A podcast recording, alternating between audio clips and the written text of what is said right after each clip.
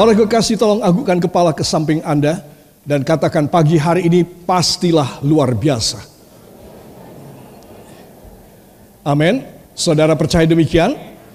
Para kekasih, kita melihat situasi dan kondisi sekarang, saudara begitu merebaknya virus COVID-19 dengan strainnya, dengan mutasinya, dan itu membuat orang mudah dan lebih mudah tertulari. Itu sebab saya ingin mengajak semua saudara di rumah, itu kita harus hidup bersih. Ya saudara, pergi kalau tidak terlalu penting lebih baik di rumah. Saudara, bahkan pemerintah menganjurkan saudara atas instruksi dari WHO bahwa orang memakai masker di kerumunan itu sebaiknya didobel. Covid ini dibanding yang akan datang, saudara tidak ada artinya. Saya ulangi tidak ada artinya, terlalu kecil, terlalu minim. Besok yang akan datang itu luar biasa. Entah dalam bentuk penyakit, entah dalam bentuk peperangan, entah di dalam bentuk penebaran virus-virus di udara ataupun senjata biologis dan senjata kimiawi yang kita tidak tahu siapa yang melontarkan, dari mana. Karena gas dan virus tidak berbau dan tidak berwarna, saudara. Itu sebab saudara mesti tahu kita menghadapi hari-hari yang jahat sesuai dengan kata Alkitab. Jadi kalau kita tidak mempunyai pengurapan dari Tuhan, kita pasti akan mengalami kesengsaraan. Ya saudara, ya kalau segera mati, kalau tidak bagaimana? Ya, saudara, ya kalau mati masuk sorga, kalau masuk neraka bagaimana? Ya, itu sebab saya dan Anda harus mengerti dengan jelas. Itu sebab pagi hari ini saya akan menyampaikan satu tema yang istimewa, yaitu satu tema mengenai soal kuasa dari Tuhan. Yaitu Tuhan berjanji untuk memberikan kuasanya bagi setiap orang yang percaya kepadanya. Katakan luar biasa. Para kekasih, tema kita adalah kamu akan menerima kuasa. Katakan saya akan menerima kuasa. Saudara yang kekasih, apa maksudnya? Sudah pasti ini bukan kuasa menjadikan saudara raja atau pemerintah, gubernur atau presiden. Tidak, tapi ini kuasa untuk saudara mengalahkan Namanya kuasa itu luar biasa. Amin. Itulah yang Tuhan mau beri dalam hidup kita. Di dalam bahasa Jawa, kuasa ini disebutkan dalam Alkitab sebagai kasekten. Katakan kasekten. Kasekten ini kesaktian. Saudara. Jadi Tuhan ingin memberikan kepada saudara dan saya ini kesaktian dalam bahasa Inggris power. Ya, saudara, tenaga dan kuasa itu sebab saya dan saudara kita menyediakan diri kita pagi hari ini dalam perjamuan kudus supaya kita menerima dari Tuhan dalam bahasa Jawa apa? Kasekten. Dalam bahasa Inggris apa? Power. Dalam bahasa Indonesia apa? Kuasa. Ya, itu sebab Anda dan saya kita harus menyerahkan hidup kita biar pagi hari ini Allah Roh Kudus bekerja luar biasa di dalam hidup kita. Para kekasih sebuah ayat dari Alkitab kita akan membaca bersama Kisah Rasul pasal yang pertama ayat yang ke-8. Kisah Rasul pasal 1 ayat yang ke-8. Para kekasih.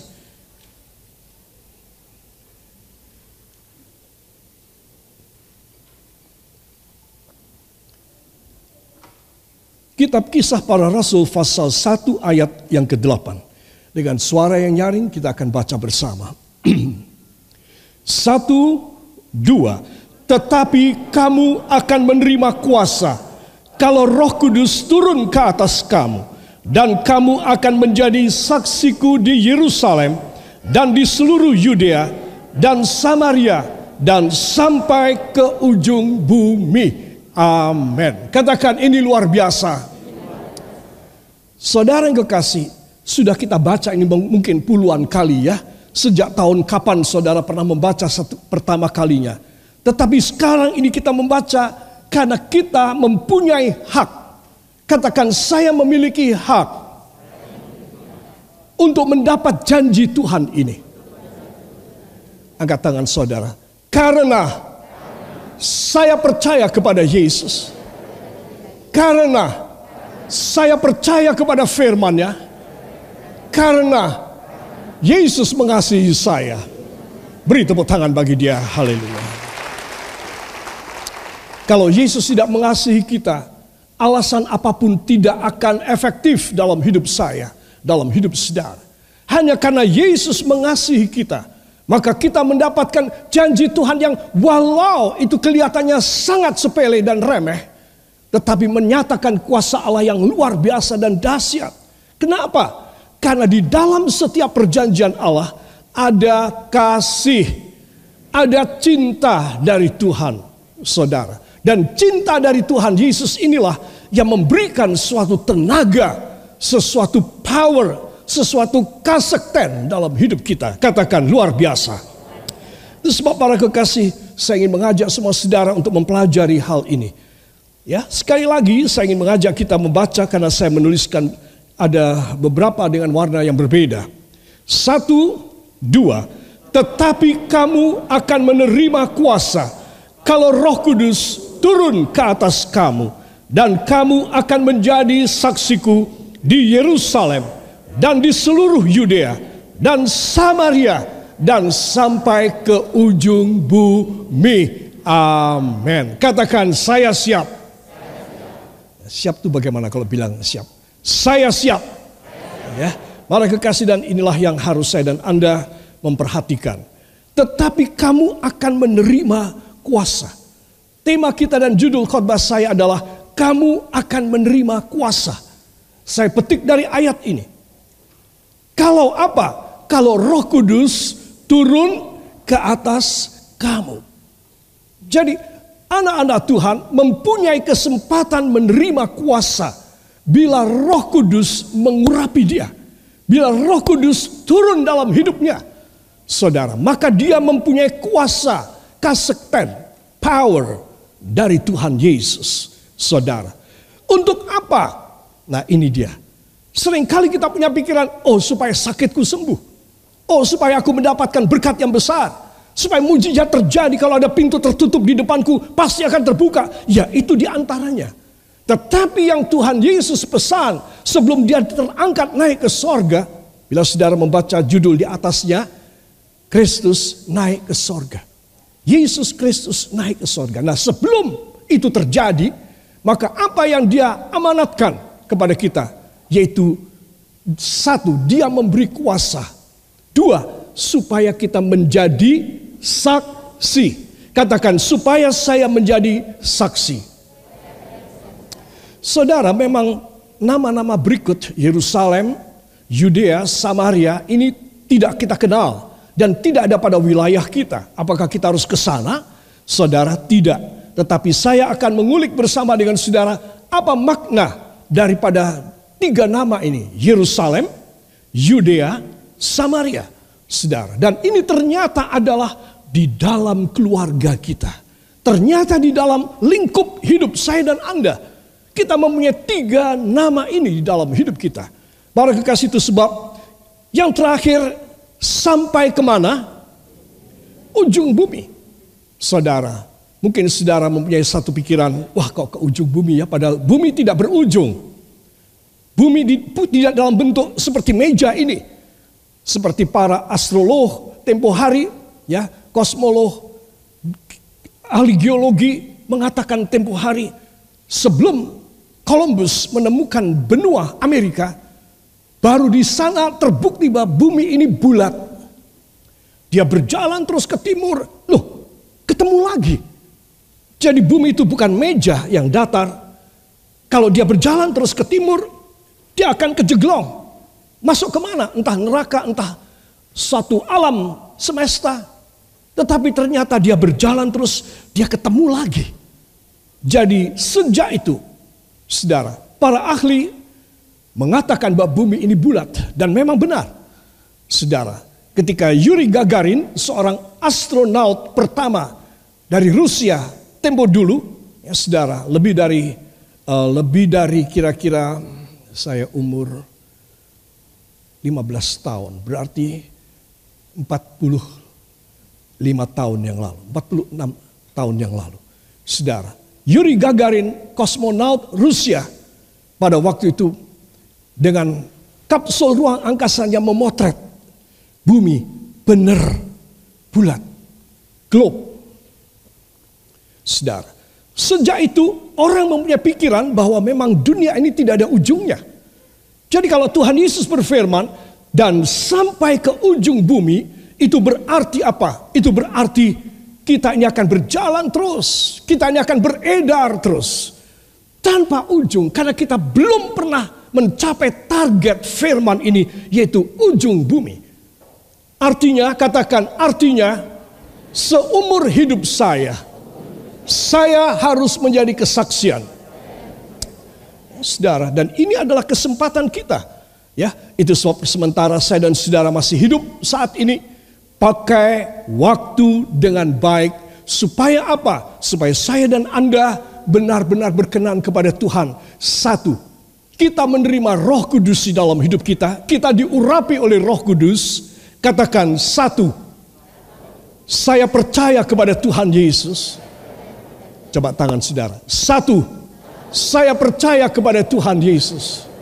Dua, saya dipenuhi roh kudus. Tiga, saya menjadi kesaksian. Seumur hidup saya. Dan saya akan dipakai oleh Tuhan. Dalam nama Yesus. Amin. Haleluya. Para kekasih inilah yang akan kita pelajari pada pagi hari ini.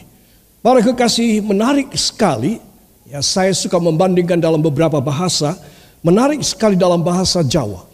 Ternyata dalam bahasa Jawa ini lebih cetah, ya. Tahu lebih cetah? Lebih ceto. Mari yang bisa membacanya bersama saya. Satu, dua. Nanging koe bakal podo diparingi kasekten. Yokui sak moso sang roh suci wis nedai kowe. Ya, saya ulangi. Yokui semoso sang roh suci wis nedai kowe. Ateges kowe wis dikuasani dening panjenengane. Lan kowe bakal podo dadi seksiku ono ing kutha Yerusalem, ing tanah Yudea kabeh lan ing tanah Samaria malah ing saklumaing bumi. Amin. Wah, ya. Ceto apa tidak? Ceto sekali. Hebat ini kata-kata, ya. Nanging kue bakal podo diparingi kasekten. Saudara, nanging kue podo diparingi kasekten. Wow, hebat sekali. Saya mau tanya, siapa yang mau tolong angkat tangan saudara? Ayo katakan, Tuhan Yesus, saya mau menerima. Saya ingin menerima kasekten ini, power ini, kuasa ini bagi hidup hamba. Hamba tidak akan kalah. Hamba berkemenangan sesuai janji Tuhan dalam nama Yesus. Amin. Haleluya. Semua katakan luar biasa ya podo diparingi kasekten ya kuwi sakmoso sang roh suci wis nedai kowe turun ke atas kamu sudah jadi kalau roh suci turun di atas hidup saya dan saudara ya dijelaskan ateges kowe wis dikuasani deneng panjenengani jadi kamu sudah dikuasai oleh roh panjenengani itu Allah Roh Allah adalah Allah. Saudara. Jadi saya dan saudara harus tahu untuk apa kita ini pertama ditedai, diberikan, diturunkan kepada kita. Ya. Kedua, dikuasani deneng panjenengane. Untuk apa? Nah, itu tadi ya. Lan kowe bakal podo dadi seksiku. Jadi kata seksi ini adalah sesuatu di mana saya dan saudara harus menjadi alat instrumen di tangan Allah. Ini loh saksinya, ini loh buktinya, inilah tandanya, inilah keberhasilannya, inilah buahnya, inilah bukti yang kamu bisa dapat. Saudara, saksi. Saudara, itu sebab Anda dan saya harus tahu kita harus menjadi saksi karena sekti. Katakan menjadi saksi. Uh, saya ulangi. Menjadi saksi Karena sakti. Ya. Nah, inilah yang Tuhan ingin mau berikan dalam hidup saya dan hidup Anda. Para kekasih, marilah kita akan melihat sebentar ya. firman Tuhan tadi, kuasa firman dan Roh Kudus ya untuk menaklukkan. Kenapa menjadi saksi saya artikan menaklukkan. Menjadi saksi itu berarti saya sakit-sakitan. Saya kekurangan terus uang. Saya tidak happy, berantem terus dalam rumah tangga. Saudara, saya tidak menjadi saksi. Saya tidak bisa menaklukkan pribadi saya dan isi rumah tangga saya. Terbukti saya bukan seorang pemimpin keluarga yang baik. Saya seorang pemimpin yang kalah. Saudara. Tetapi ketika saya dipenuhi roh kudus. Saya diurapi. Saudara. Panjenengane nedai aku dia turun kepada saya. Saudara, apa yang terjadi pada saya? Saya dirubah karena dia memberi kepada saya kesaktian, kesekten. Sehingga apa? Sehingga saya bisa berubah. Saudara, saya tidak menjadi pemarah lagi, tidak menjadi seorang yang temperamental, tidak, saya menjadi seorang yang sabar, yang rendah hati, dan yang tulus di hadapan Tuhan. Amin. Coba, orang yang sedemikian, menurut saudara bakal bisa menyelesaikan masalah apa tidak? Iya, dia pasti bisa menyelesaikan. Kalau tidak ada kesaktan, kesaktan tersebut, orang semakin merusak. Semakin hebat, semakin hancur-hancuran. Dan dia tidak menjadi kesaksian. Orang yang menjadi kesaksian adalah orang yang sudah menaklukkan. Dan saya bisa katakan tafsiran daripada menjadi saksi di Yerusalem, artinya saudara harus menaklukkan Yerusalem. Yudea menaklukkan Yudea. Samaria menaklukkan Samaria. Sampai secara globally, secara sampai ke ujung bumi. Yang berpudak, yang beredar, tak pernah berujung dan pangkal.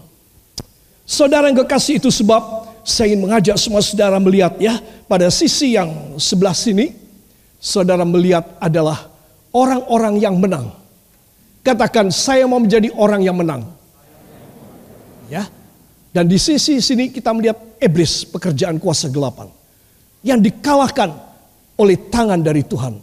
Sehingga kita bisa dengan kuasa firman, katakan sehingga saya dengan kuasa firman dan urapan Roh Kudus menaklukkan kuasa setan dan pekerjaan duniawi. Ya, Saudara. Nah, untuk apa menjadi kesaksian? Supaya kita menaklukkan. Untuk apa kasekten? Coba. Apakah saudara untuk bersaksi omong, modeling gini, lisan begini, saudara harus sakti? Harus sakti apa tidak? Gak perlu. Cuma omong aja. Untuk menjadi kesaksian yang lisan begini, hanya modeling begini, saya tidak perlu sakti buat apa? Asal saya bisa omong, saya tidak bisu, saya bisa ngomong. Saya bisa menjadi kesaksian. Tetapi apa maksud kesaksian? Kok sampai-sampainya Allah memberi kasekten kepada kita. Nah kalau saudara tidak baca bahasa Jawa tidak mengerti ini. Ya. Cuma kuasa begitu aja. Tetapi kenapa kok orang menjadi kesaksian harus punya kesaktian? Supaya orang ini menaklukkan. Katakan supaya saya mampu menaklukkan. Yerusalem, Yudea, Samaria, sampai ke ujung bumi. Dalam nama Yesus. Karena saya, karena saya mempunyai kasekten power dari Roh Kudus. Amin. Haleluya. Itu sebab saya ingin mengajak saudara untuk melihat yang pertama, ya, Yerusalem. Yerusalem adalah sentrumnya, saudara. Dan Yerusalem mempunyai mem, adalah pusat daripada budaya dan agama-agama yang lahir pada waktu itu. Teristimewa agama Yahudi lebih dahulu sebelum Yesus dan kemudian setelah Yesus lahir agama Kristen. Saudara. Jadi beda ya Agama Kristen dan agama Yahudi beda. Ya, saudara. Agama Yahudi yang dipeluk oleh lebih dari 80% bangsa Israel adalah Tauratis. Peraturan-peraturan Musa dari perjanjian lama. Saudara.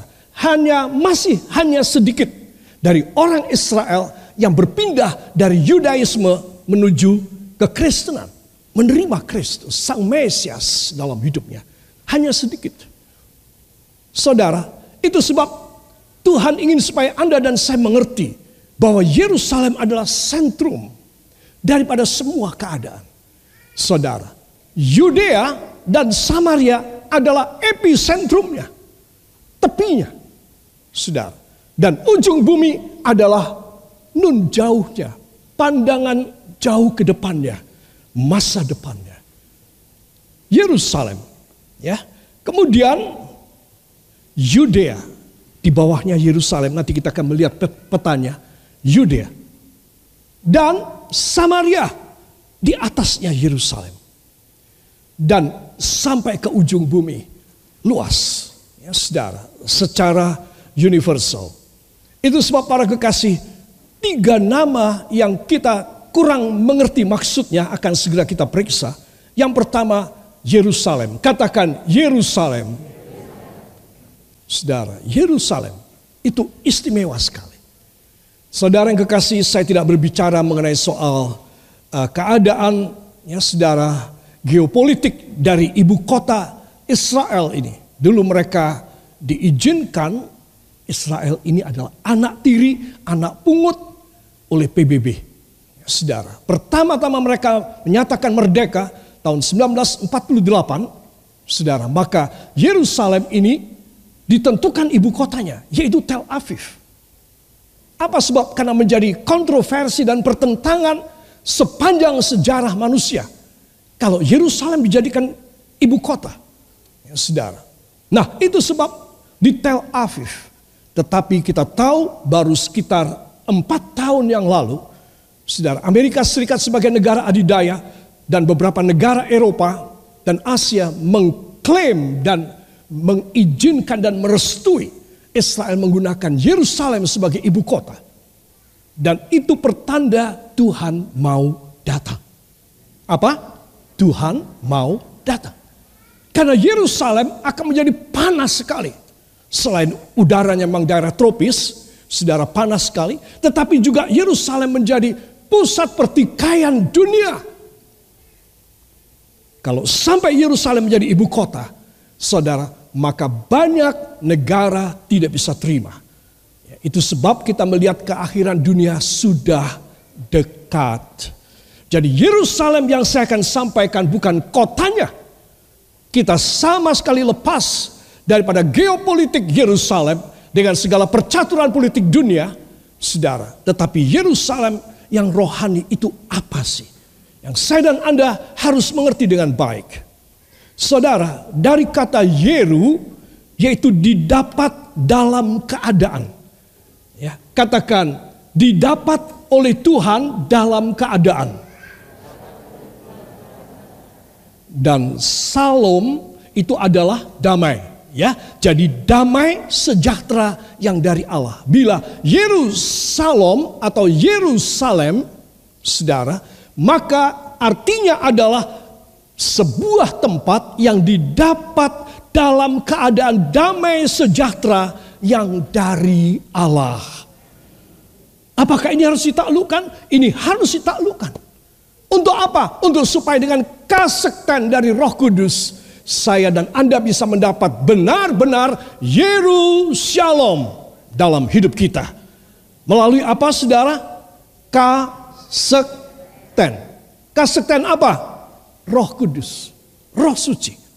Dalam bahasa Jawa. Nah kasekten dari roh suci inilah yang membuat saya dan saudara bisa mengokupansi, bisa mengoccupy Yerusalem.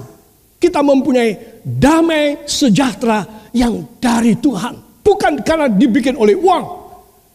Ya, banyak cerita kalau berantem suami dan istri, kemudian suami pergi keluar, pulang sore bawa uang, istri akan berkata, apa sayang? Itu namanya damai karena apa? Karena uang. Ya. Yang ketawa kelihatannya sudah pengalaman. Para kekasih, jadi itulah dia. Damai karena uang, damai karena apa? Karena ini, karena itu segala macam. Semua katakan, tetapi kasekten yang saya terima untuk menaklukkan Yerusalem hanya supaya keadaan saya sekeluarga ada di dalam damai sejahtera yang dari Allah. Amin. Haleluya. Itu sebab para kekasih saya ingin mengajak semua saudara untuk memperhatikan. Seringkali kita mengaku damai, Yerusalem. Kita setia berbakti tetapi realita, kenyataan kita tidak ada damai sejahtera dari Allah. Sudah. Damai sejahtera kita adalah Sesuai dengan S dan K berlaku. Syarat ketentuan berlaku. Saudara. Suami hanya bisa damai dengan istri kalau istri dia anggap baik melayani dia. Saudara. Kalau tidak, maka bisa diajak berkelahi terus dalam rumah. Nah ini S dan K berlaku. Yerusalem tidak demikian. Itu sebab Yerusalem, Yerusalem yang sudah jamak terjadi yang begitu banyak terjadi dalam hidup manusia harus kita taklukkan untuk kembali pada makna yang hakiki yaitu damai sejahtera dari Allah. Amin. So many times our Jerusalem that is a place that found inside and covered by the peace and joy of God. But it's only in our mouths, in our speech, but not in reality. That's why we have the power and authority of Jesus Christ and the Holy Spirit to make us to be victor, a good victory from God to overcome and to occupy Jerusalem with the original meaning dengan arti aslinya yaitu didapat found in peace and joy from God. Itu sebab Anda dan saya harus tahu. Jadi betapa pentingnya Yeru Shalom. Jangan hanya dikatakan saja secara lisan tetapi oh Tuhan engkau tahu hamba bawa sekarang dalam rumahmu ini. Di rumah hamba, hamba mendengarkan berita ini. Memang sesungguhnya hamba tidak mempunyai Yeru Shalom dalam hidup hamba. Tolong beri kepada hamba kasekten supaya panjenengane nedai kaulo supaya dia menjamah dan memberi kepada hamba supaya kami penuh dengan makna Yerusalem yang Alkitabiah yang sesungguhnya. Amin.